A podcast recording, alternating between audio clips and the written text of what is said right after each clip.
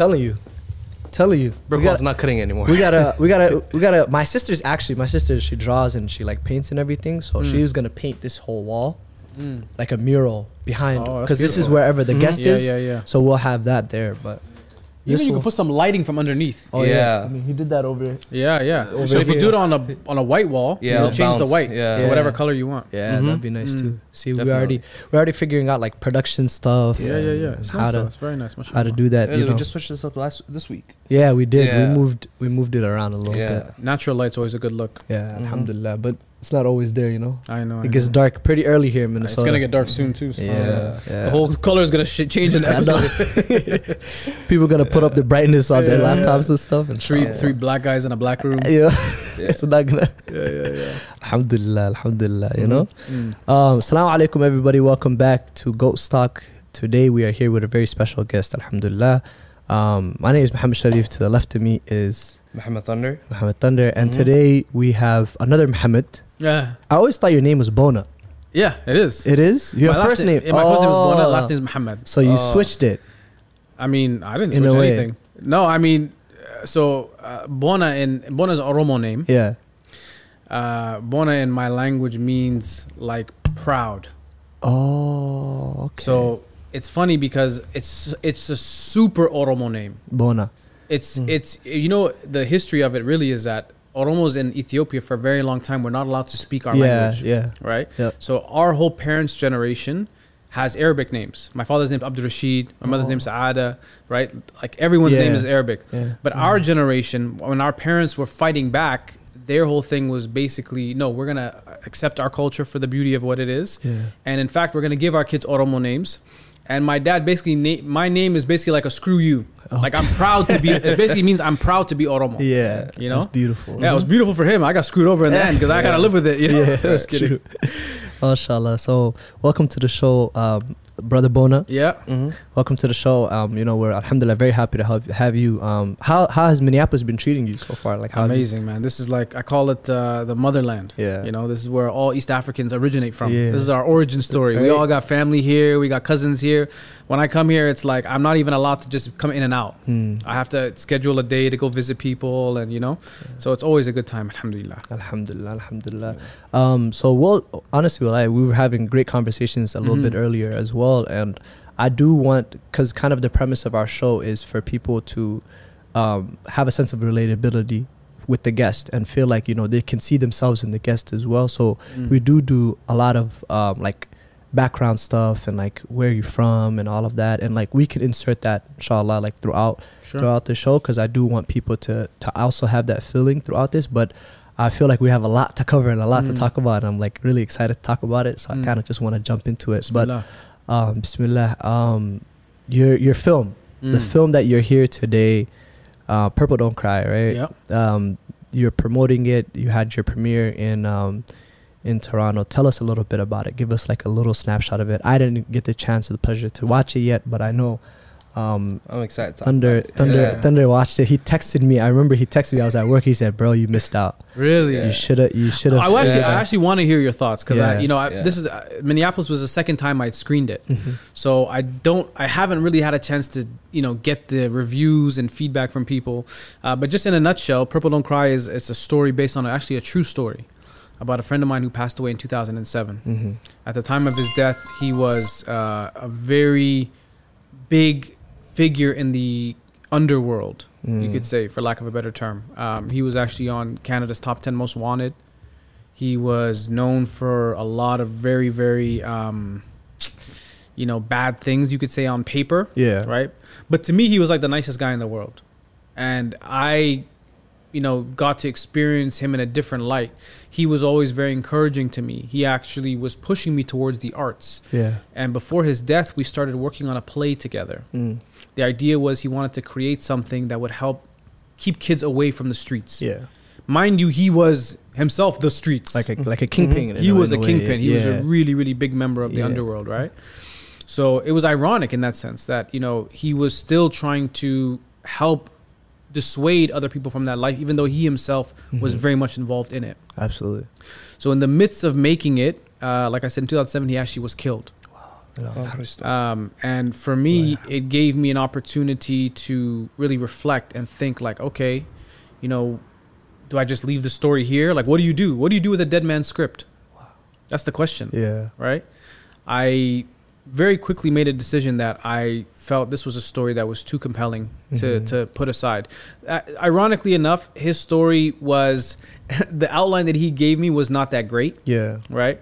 So what I did instead was I actually just replaced a lot of the story with my experiences with him. So the story then became about our experiences together. It was kind of from like your own perspective. It became a meta telling of my relationship with this person. So in the film, you'll know this because you saw it. Yeah. The character of Bilal is really based on me. Okay. Right? Yeah. So Bilal is me, and I am playing Purple, who's my friend who passed away. Okay. I won't say his name. I can't say his name. Yeah. It's probably for the best. It's very, because it actually is very serious still to this day. Yeah. Because he died under very shady circumstances and a lot of, you know what I'm saying? So, but, so that's the origin of the story in a nutshell. Awesome. Before we get into more stuff, what did you think, without spoiling it, like for him as well? Because I know you want to hear. Yeah. So like, what did you think of the film? What was that like? Yeah, from my perspective, the way it was shot, it wasn't what I was expecting in general. I didn't know what to expect from the film. I didn't know, at first, I didn't know who you were. And then when I heard he was a filmmaker, oh, I'm thinking like they're like, sort of similar to the filmmakers or like content creators that are like around here. But as soon as like I saw like the first 30 seconds of the trailer, that was why I was like, this is different. Okay, yeah, this is different. Yeah, this is something I like I have to see. And so I was very happy watching it. And from like the cinematography to the plot to the message, I was very... You're sold. Yeah. Definitely, yeah. Alhamdulillah, alhamdulillah. Let me ask you this now. I'm gonna switch it. Now I'm gonna start interviewing you guys. Okay, here we go. This is now. We've never had this before. This is it. I'm switching it up. All right. When you did the trailer, do the film justice? I think it did. I think it got straight to the point of what it was about, like in a nutshell, how it was. That's good. So. Yeah, because that's one thing I've been tackling actually. So one of the feedbacks I've gotten is that the trailer doesn't do the film justice. The trailer, in the sense that you know how trailers work. Like we jam packed all the action sequences, all the violence. I hate that though. Like you go, I was watching Fast and Furious, and there was like a Mission Impossible trailer, and it's the whole movie. Like, what's the point of going to see the movie? Right. The entire trailer is like, first of all, it's like 4 minutes long. Wow. And then everything is in. So it's like, I know what you mean. It's like those two sides. Do I put everything in the trailer, or do I make it super ambiguous? And how do I find that middle ground where people are interested, but it's not? It's very difficult. Not spoiled, because you also want to get people in the door, right? So part of the trailer's job is it's really a sales pitch. It's meant to entice people to see the film. So we jam-packed the trailer with a lot of the action sequences. A lot. We followed the formula of a lot of crime and drama films, but the film really isn't all about that. Right, like, and you can attest to that when you've seen it. Like, the film there's a lot of very personal moments. There's actually funny moments in it. Yeah, right. There's a lot of things that we couldn't really include in the trailer because it didn't match the genre. Yeah. But it's interesting. That's why I'm asking, because I was remembering the funny moments. I was like, okay, just say inshallah. He has no idea what we're talking about. No, that's why I'm just laughing. I'm like laughing off. I'm gonna send you the link, inshallah. I'm gonna give you the link to watch. Yeah, that'd be amazing. Yeah, I'd love to watch it. So for me, the both of us are like aspiring filmmakers, and we want to make movies and we want to make films, right? And this is something that we were talking about earlier. First of all, how did you get into this realm of I know you're a poet, of course, you're like, mashallah, Allah Mubarak, you're a very acclaimed poet and spoken word artists, and you have that realm, but how did you get into this realm of making films and making movies? And also, how is it navigating this very different and very...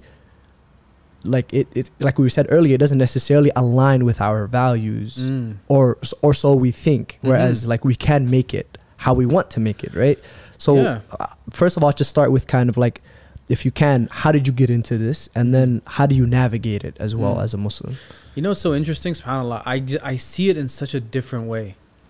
I don't even call myself a filmmaker or a poet, or I'm a storyteller. There you go. I love that.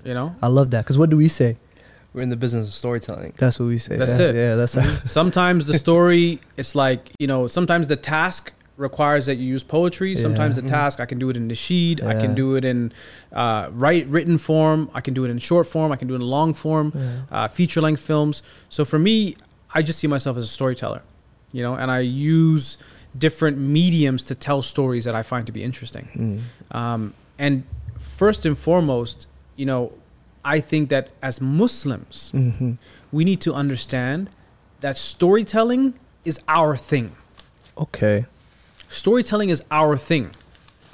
This is why, even if you look at the Quran, Allah subhanahu wa ta'ala, 1/3 of the Quran is devoted to stories.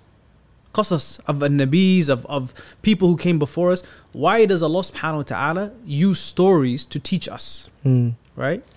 There is so much hikmah in terms of the usage of stories and what stories can do for you, right? So I never found really a contradiction between like my faith and my identity and storytelling. Yes, in the sense of like what the standard is in the Muslim community in terms of how people view mainstream media, and mainstream art. But to me, it's like, oh no, this is our tradition. This is, we actually come from a tradition of storytelling, right? I mean, you guys are Somali as well. Somali is the land of poets, right? Yeah. This is something embedded in the cultures that we come from. It's like it, somehow when we get here, it becomes, oh, this is haram, you're imitating the kuffar. I think that's a big part of it, is what you're told, whereas like what's reality and like being practical about things, which is like what you said earlier, is like, well, why is it that way? Well, you know, when people tell you this is how the way it is, or you shouldn't do this, or you can't do this, you should think about, well, why is it? Is that because it's da'ad, or is it because it's... The only reason people tell you can't is because they haven't seen it done yet. Right? A lot of things seem impossible until they're done once. Yeah. I kid you not. People now talk about poetry. Like, poetry is adi now. Everyone can do poetry. It's not a big thing. When I started doing Islamic poetry many, many years ago, over a decade, you know, I've been performing professionally since I was 19. Wow. I entered my first poetry competition when I was like 19 years old. I'm 36 now. Wow. Okay. So at that time, people used to kill me, bro. They used to criticize the hell out of me. Brother, what are you doing? This is haram. You're imitating the kuffar.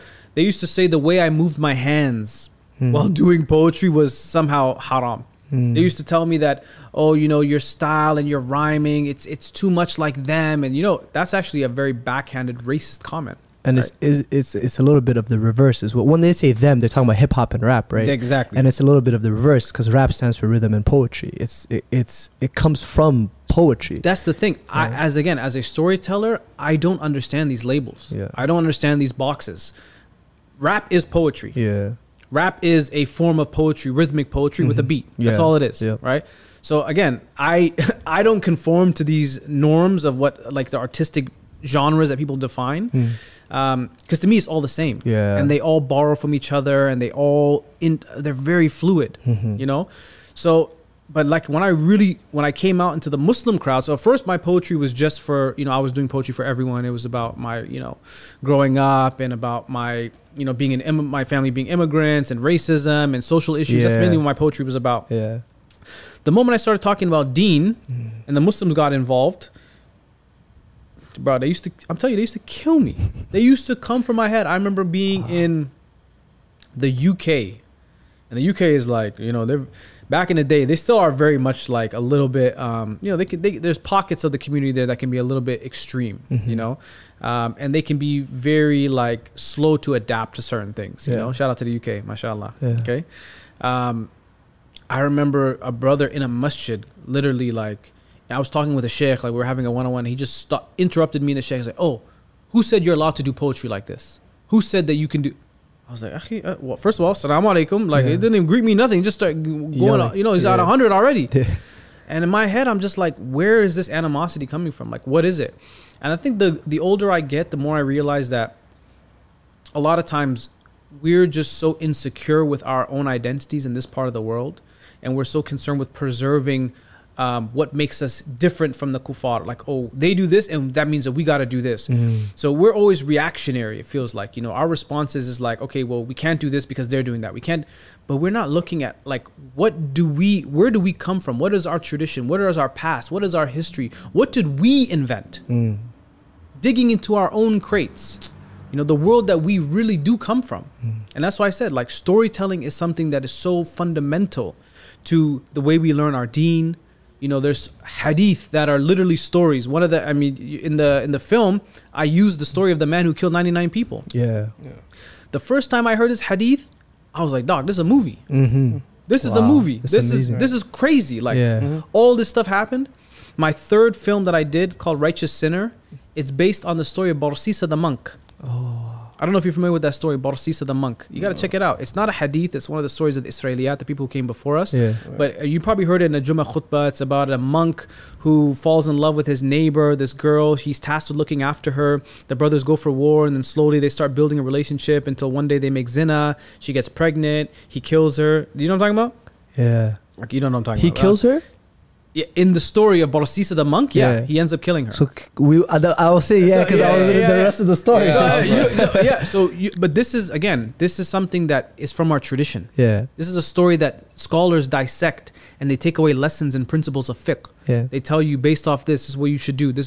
So this is how we learn. So what ended up happening? I can't tell you. So we got to find out on our own? No. So in the story of Barsisa, he basically kills this girl. The brothers come back. They question him. He tells them, oh, no, she just died naturally. Shaitan comes to the brothers and tells the brothers, actually, go dig her up and you'll find that she was pregnant. And the monk actually is the one who did it. They dig her up. They find it that she's pregnant. They go to the monk. They confront him. Shaitan comes to the monk and says, make sajda to me and I'll make this whole situation go away. The monk makes sajda to him and the brothers kill him and he dies in a state of kufr. This is from the tricks of Shaitan. This whole story is about how Shaitan, he doesn't run to you. He takes steps, slow steps. The way in which he basically persuaded the monk to do all these things. It's a crazy story. I heard it in a khutbah, in a Jummah khutbah. And I was like, what is going on right now? This is the craziest thing. This really happened? Yeah, that's insane. But this is the stories that our tradition encompasses, right? Another story that I mentioned the man who killed 99 people. Right. Inshallah, I'm working on a script. I shouldn't even say this, but you know, it's a safe space, whatever. Yeah. This is not going on the internet, right? I'm just kidding. Okay. I was like, only going on the internet. That's the only place. I know. I'm working on a story about the hadith of the woman, the prostitute who fed the dog water. Wow. You know what I'm talking about? Yeah. There's a woman, she gave the dog water and she, was forgiven for her sin. So I think about these stories and I think, especially with my film Righteous Sinner, I took that story Barsisa and I modernized it. I said, what would that story look like in today's day and age? Yeah. Right? Which is a common practice, not to cut you off, but which is a very common practice amongst the biggest filmmakers. People see stories and they think, this is so original, so different. Right. But it's like Dune, for example, the movie that just came out. That movie came out almost 50 years ago, and it's from a book that's almost even older than that. You know what I mean? So there's nothing new. Yeah, exactly. Nothing new. Exactly. I'll tell you this. I joke on with my friends on set. Everything is Hamlet. That's actually... Everything is Hamlet. Lion King is Hamlet. I tell people that. Star Wars is Hamlet. Harry Potter is Hamlet. Yeah. Is Harry Potter Hamlet? Shrek is Romeo and Juliet. Yeah, Pocahontas. These, like, you'd be surprised how many stories are just remakes of other stories, right? Yeah. So, anyways, the stories that I love to really incorporate Islamic tradition because I think that people just don't understand where we come from. They don't understand how rich our culture is of storytelling and the role stories play in our lives. So for me, it's always been about let's push the boundaries. Let's see what we can get, you know? I love that. That's amazing.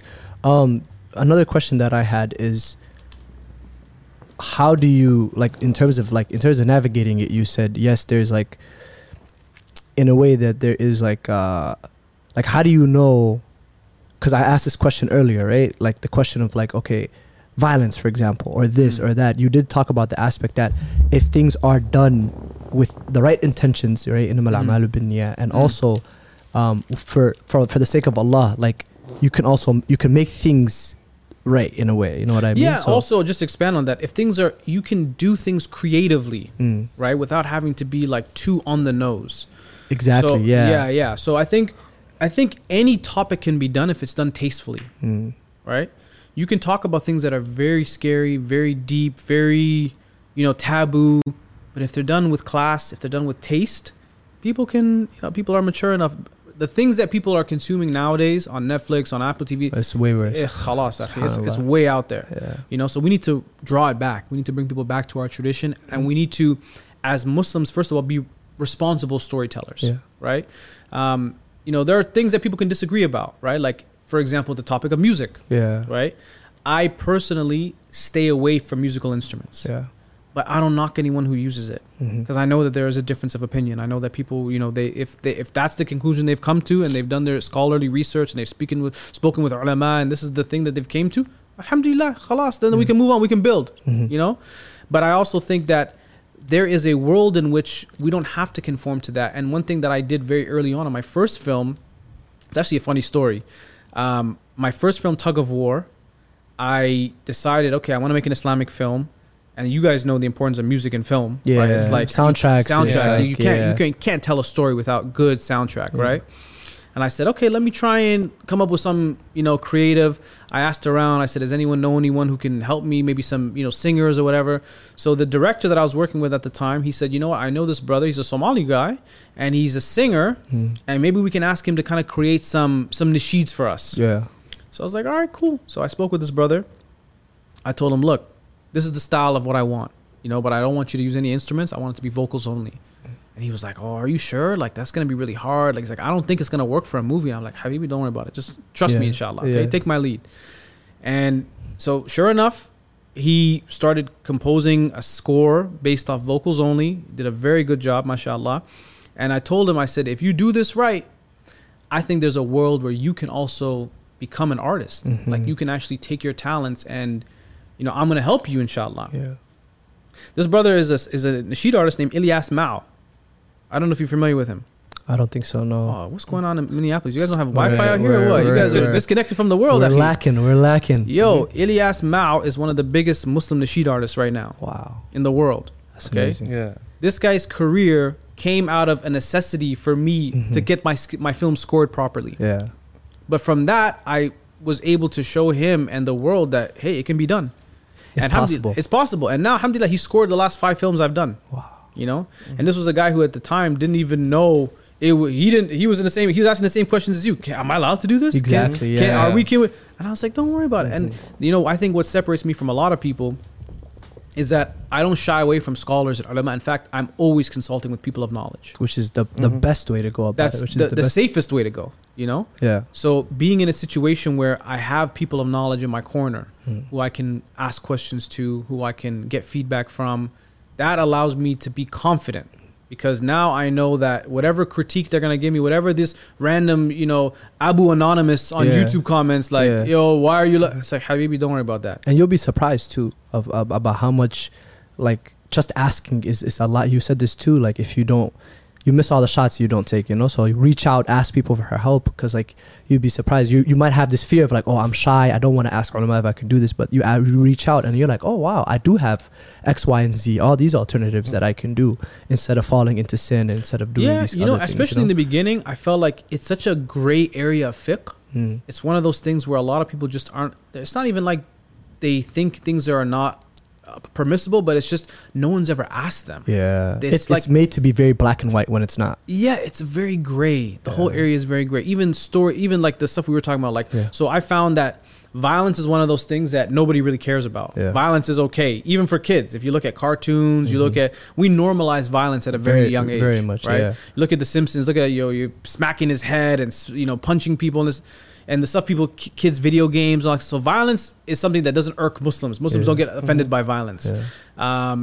The things that I found Muslims to be sensitive about is more in relation to, like, you know, like gender relations. Yeah. Right. So, like, for example, in all my films, I don't show any nudity. I don't. There's no, like, in my Barsisa film, there was the notion of zina. Right. That's what the story is about. Yeah. But, like, we don't show anything, obviously, you know. But it's implied. Yeah. But you do it in a way where, that's what I'm saying, you can leave things to the imagination, and your imagination is way stronger than any visual I can show you. Absolutely.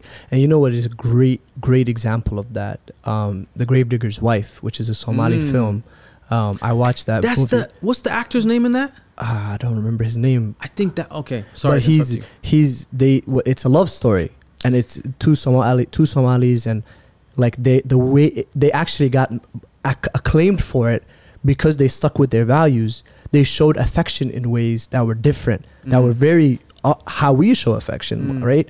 And it was different than how affection is shown normally in a romance movie, you know what I mean? Yeah. But sometimes even that, thinking in that direction and saying, oh, okay, well, let me steer away and move away from you know, falling into sin and showing these bad things, not only is it going to protect you from that, but it can even propel you further in terms of creativity, because it's so different, because it challenges you and molds your story a lot more. Look, as well. The best... You know, the reason why we love basketball... You guys watch basketball? Of course. I mean, you're from Minnesota. You don't have a very good team. But I'm assuming they just won a championship. He said that this other day. Toronto just won a championship.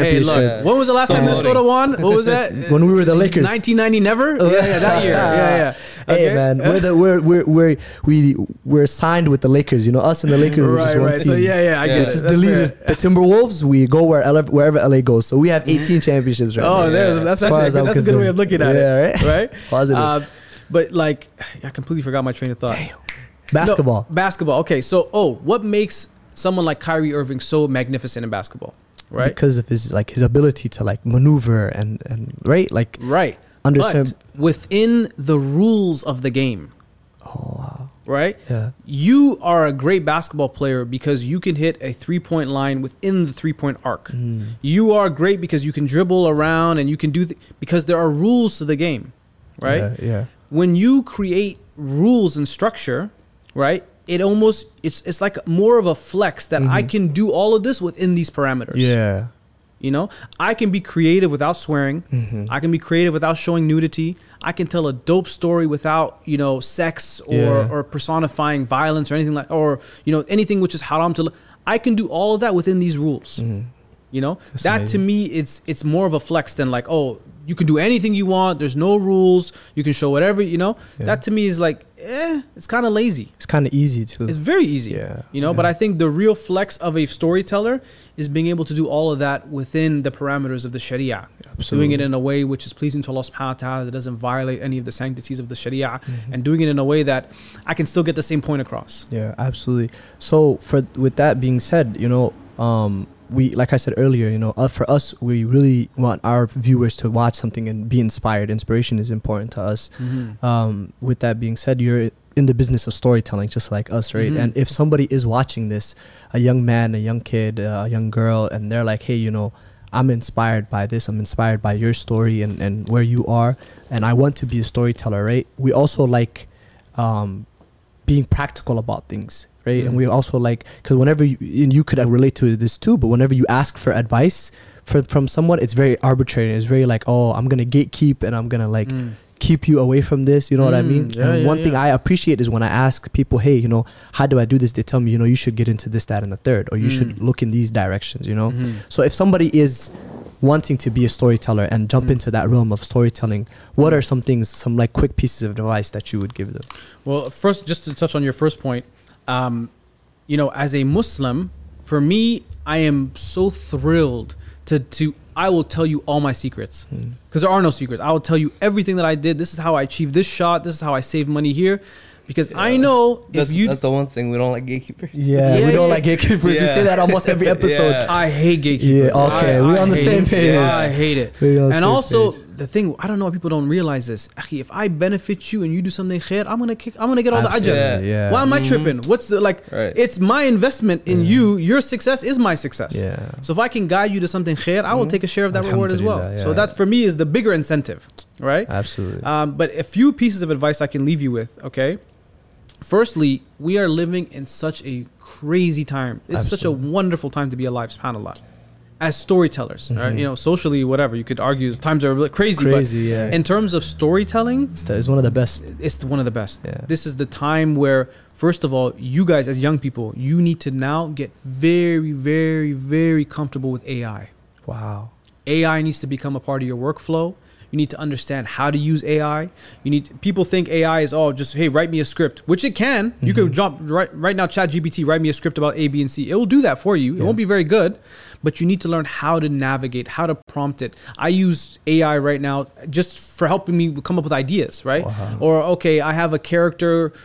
Give me 5 jobs for a single mother who's 30 years old. Give me 5 common jobs that she would have. You know, AI, boom. Wow. Use AI to fill in a lot of the thinking gaps. The gaps, yeah. The gaps where, you know, sometimes you got to brainstorm and come up with ideas. AI can help you there. That's very different. I wasn't expecting that answer, so I like that. Oh, and not just that. Every aspect of your workflow. Like, soon, editors, their jobs are done. Yeah. Editors, which is kind of good for us because we're the editors. Yeah. We don't like editing. We hate editing. Well, it's terrible. That job position right now, you can cross it off because it's not going to exist for very long. Yeah. They also work with dialogue too. Dialogue editing, right? You'd be surprised. Voiceover artists will be, unfortunately, obsolete. Yeah, obsolete very, very soon. Yeah. Right, a lot of creative jobs that people really like, they make their bread and butter from, they won't exist very soon. Yeah. And that's as a storyteller, I love it because it brings you to the top of the because you're like I know. I told them this too. I know I'm a great storyteller. And I know AI can't compete with me, at least not yet. You know what I mean? So because of that, the lazy people who are cookie cutter storytellers are going to be just as the same as the AI. So, well, not just that. It gives me the opportunity to, first of all, I don't need this big team of people anymore. That too, yes. I don't need to hire graphic designers. Yeah. I don't need to I can do everything in-house. Wow. I can, from my computer, come up with a script prompt, come up with a storyboard. I can now. By the way, with AI, you have text to video prompts. That's what's the next thing that's happening. What is that? Text to video prompts. I will say, give me a shot of a lion running down the street in the middle of Manhattan. No way, and then it'll do it. It'll make. Oh, that's like AI version of Shot Deck. Text to video prompts. Yeah. That is the next iteration. Are we good? We're late. We're gonna go soon. Okay. Yeah. We're gonna wrap up very soon, inshallah. Yeah. I'll leave you with these few pieces of advice. Okay. So 1, AI. Incorporate AI into your workflow. Number 2. The one place where, as a filmmaker, you cannot cheat yourself, and I was telling you this earlier, is with audio. Okay. Yes. Audio is one thing. People will forgive bad video. They will not forgive poor audio. Wow. If your audio is off, if your audio is incomprehensible, if it's muffly, if there's, you know, rubbing, whatever, that's one place you do not want to, take any chances. Okay. The third thing I would tell you is the time that you guys are living in, there is no excuse to not just get started and shoot. Right now, I have a 4K phone, a 4K camera in my pocket. This camera, this phone of mine is a 4K camera. I can shoot virtually anything I want to from the comfort of my phone. And again, with a little bit of editing, a little bit of color correction, like in a very short period of time, by next year, this time, you can mark my words, next year, this time, you'd be surprised how much AI can do for you. Wow. You won't even need... like proper editors. You can be a one-man team. One-man team. You pop in the footage. It doesn't look. It'll correct everything. It'll correct the framing. It'll correct all that stuff for you. Wow. I mean, you can do that now, even with that kind of crummy, footage. Yeah. But it just, for me, it's like the sky's the limit. Yeah. I don't see any world where we as Muslim storytellers do not have an advantage. Mm. The cost of technology has gone down. The cost of cameras has gone down. The cost of lighting, the cost of gear. I rented for my films like high-end, Red cameras. Red is a brand of camera for those of you who don't know. Not like at the color red camera, right? It's a brand of camera. Have you gotten that? People said that. Yeah. The worst is when you say I'm working with Black Magic. They're like, "A'udhu billah, brother." You are with the Black Magic. No. Black Magic again is another brand of camera. Yeah. Okay. So the cost of these cameras and equipment has gone down such significantly over the past few years that the barrier to entry now to tell stories creatively at a high level is so small. Mm. You just need, like I said, your phone. You guys have DSLRs. Yeah. If you have a Blackmagic camera, you're good to go. Yeah. There is no excuse now. So now the real question is, are we going to be able to keep up with the demand? Mm. Right? Because we know Hollywood is pumping out content left, right, and center. I believe, and this I hope this is not taken out of context, I believe that we as Muslims today are fighting a cultural war. Mm. I believe that we are fighting a cultural war to determine the future of our community and our youth. Yeah. Genuinely, I feel that way.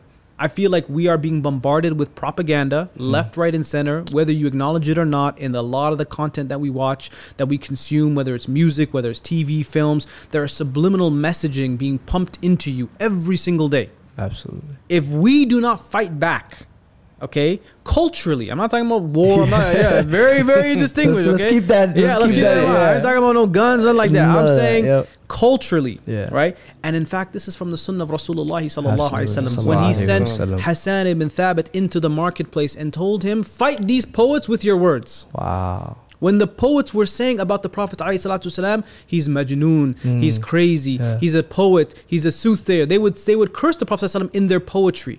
What did the Prophet ﷺ do in response? He didn't say, okay, go find him in the alleyway and beat him up, right?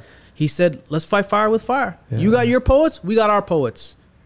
You send your poets to the market, we'll send our poets and let them duke it out, right? So we are the poets of today. I mean, I'm still a poet either way. You know, we're all still poets, right? We kept both traditions alive, right? We did. But at the same time, we're using that sunnah of using art as a mechanism to defend the beauty of our Islam, the beauty of our faith, and to inspire people, to show people there is beauty in our faith, to show people there is hope in the mercy of Allah subhanahu wa ta'ala, to bring people closer to Allah azza wa jal. Now, if we can use our art to teach people about Islam and to do all these beautiful things, then what are we debating about? What are these debates about? Oh, is this allowed? Is that allowed? Again, I had these conversations with people 15 years ago when I started doing poetry. So I took my lumps then. I realized that this is the thing that now, again, they don't talk about poetry in the same way they do now. Now poetry is fine, right? In 10 years, they're going to be talking about, oh my gosh, why didn't we do this sooner? Yeah. People now are talking about, brother, we need to start Islamic radio stations. Yeah. Radio stations? Akhi, that ship has sailed. Yeah. Nobody's listening to audio like that anymore, right? Podcast is the thing. But, so we need to adapt to the times. We need to be forward thinking, and we need to use technology to help use storytelling and technology to help defend the beauty of Islam as well, inshallah. Inshallah. Wow. Well, alhamdulillah, alhamdulillah. I feel like this is like a beautiful kind of connection that we're making for us to meet and for the people to also hear this too, because this is a very fresh and different experience and perspective to have, you know, especially in our, not only like Islam, but like our faith as well, like East African community, Somali, Oromo community, it's very much like, well, how on earth could you do this? You know what I mean? Where you're right, we should be fighting our, you said it perfectly. Alhamdulillah, I wish that we could have a lot more time and to talk a lot more and to discuss. My manager is a lot more, but threatening stares right now. And we also want him to be our future manager. Oh yes, you got to be very nice to him. Yeah, inshallah. Very nice, inshallah. But alhamdulillah, alhamdulillah. No, this was more than enough and more of a blessing. And sometimes less is more. Sometimes less is more, because people will think about this a little bit more and will be a lot more curious. So before you leave, please, you know, first of all, I want people to see this film and to watch this film. So tell them where they can check it out. If there is a website, or if they can follow you and your socials, so they can keep up to where it is. So if it does come to their city, they can get a chance to check it out. Please, by all means, like let the folks know. So if you go to purpledontcry.com, that's the website, you can see there'll be a link. It'll show you the different tour dates.